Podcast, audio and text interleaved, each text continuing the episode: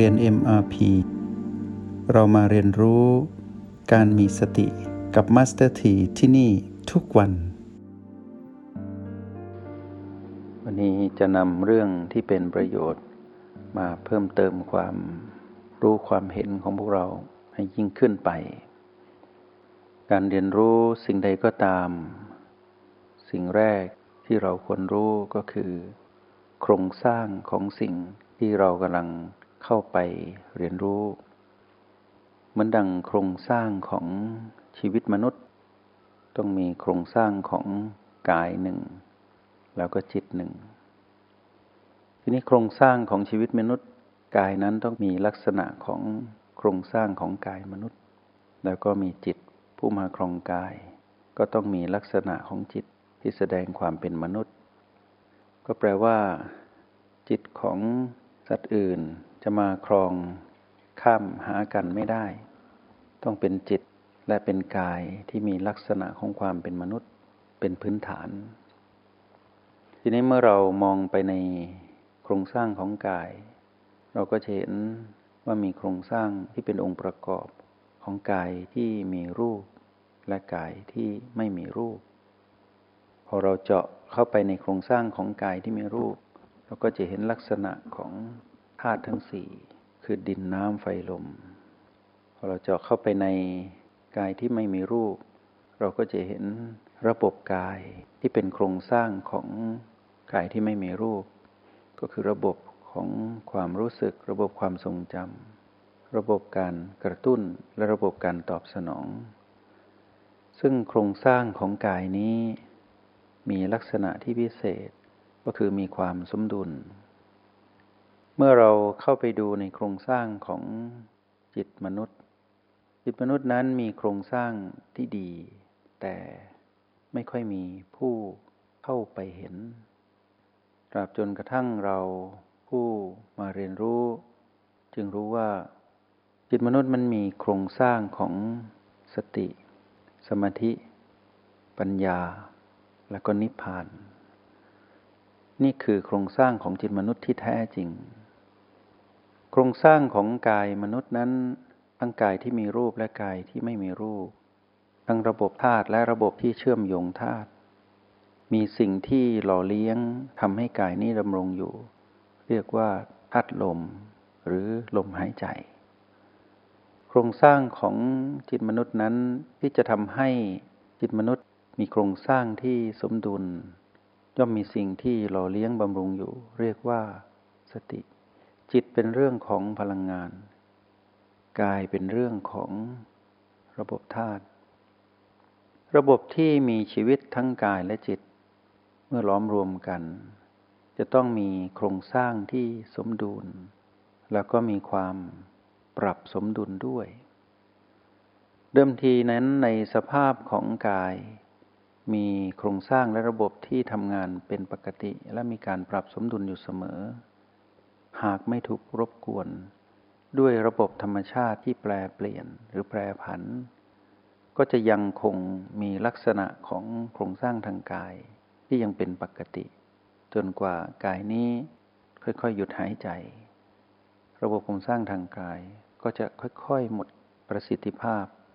แล้วในที่สุดก็หยุดการทำงานโครงสร้างทางกายนั้นก็คืนสู่ธรรมชาติไปทั้งหมดลักษณะของโครงสร้างทางจิตถ้าเรามองดีๆเมื่อก่อนเราไม่เห็นตรงนี้เพราะเราไม่ได้ฝึกทางการเจริญสติเราจะไม่เห็นโครงสร้างว่าเราผู้มาครองกายนั้นมีโครงสร้างที่งดงามความเป็นจริงแล้วการเกิดมาเป็นมนุษย์นั้นต้องเกิดมาด้วยโครงสร้างที่มีสติมีสมาธิมีปัญญา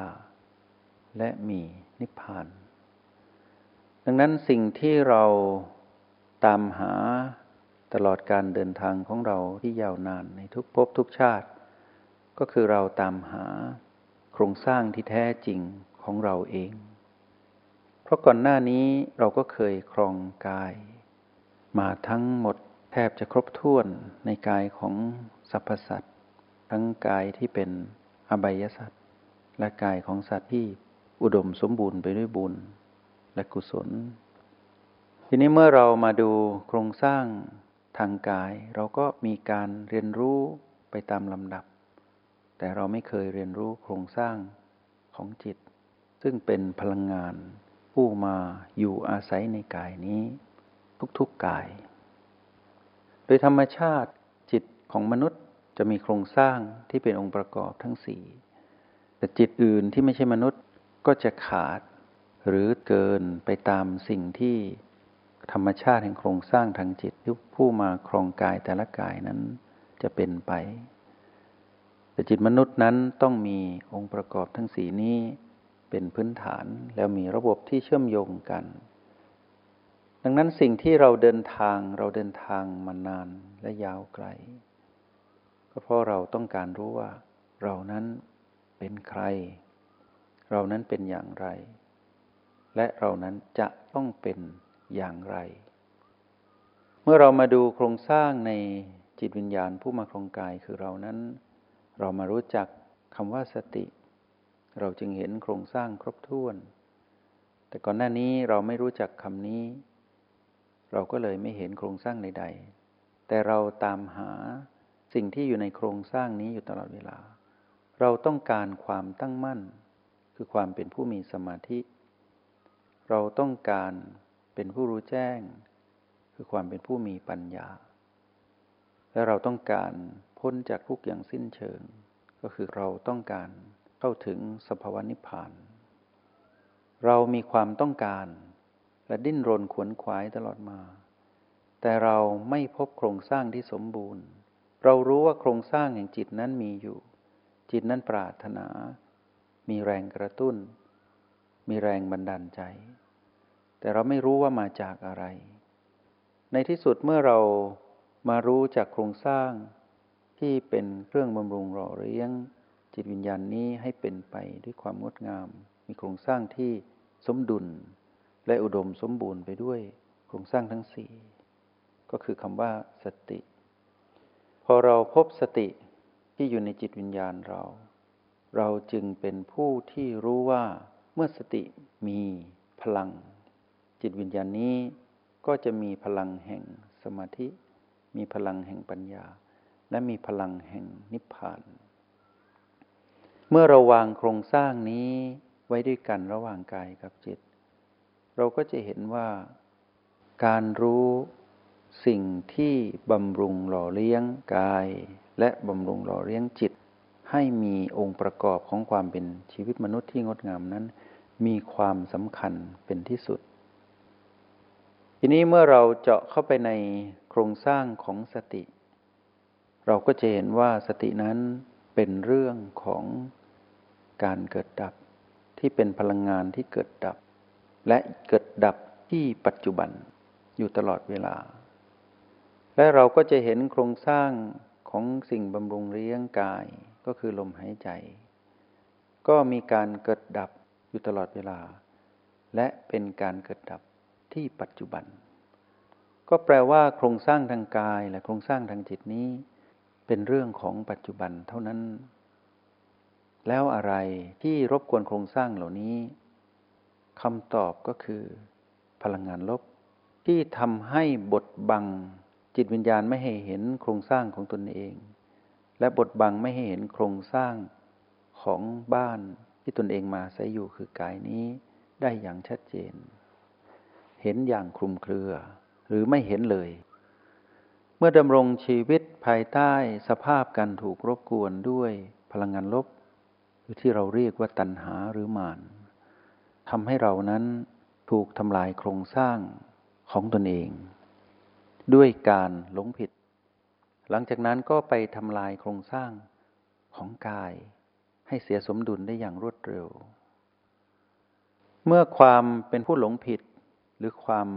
เป็นผู้มีอวิชชาคือไม่รู้แจ้งในเหตุและผลของตนเองและสิ่งที่ตนเองมาครองคือบ้านหลังนี้คือกายก็ทำให้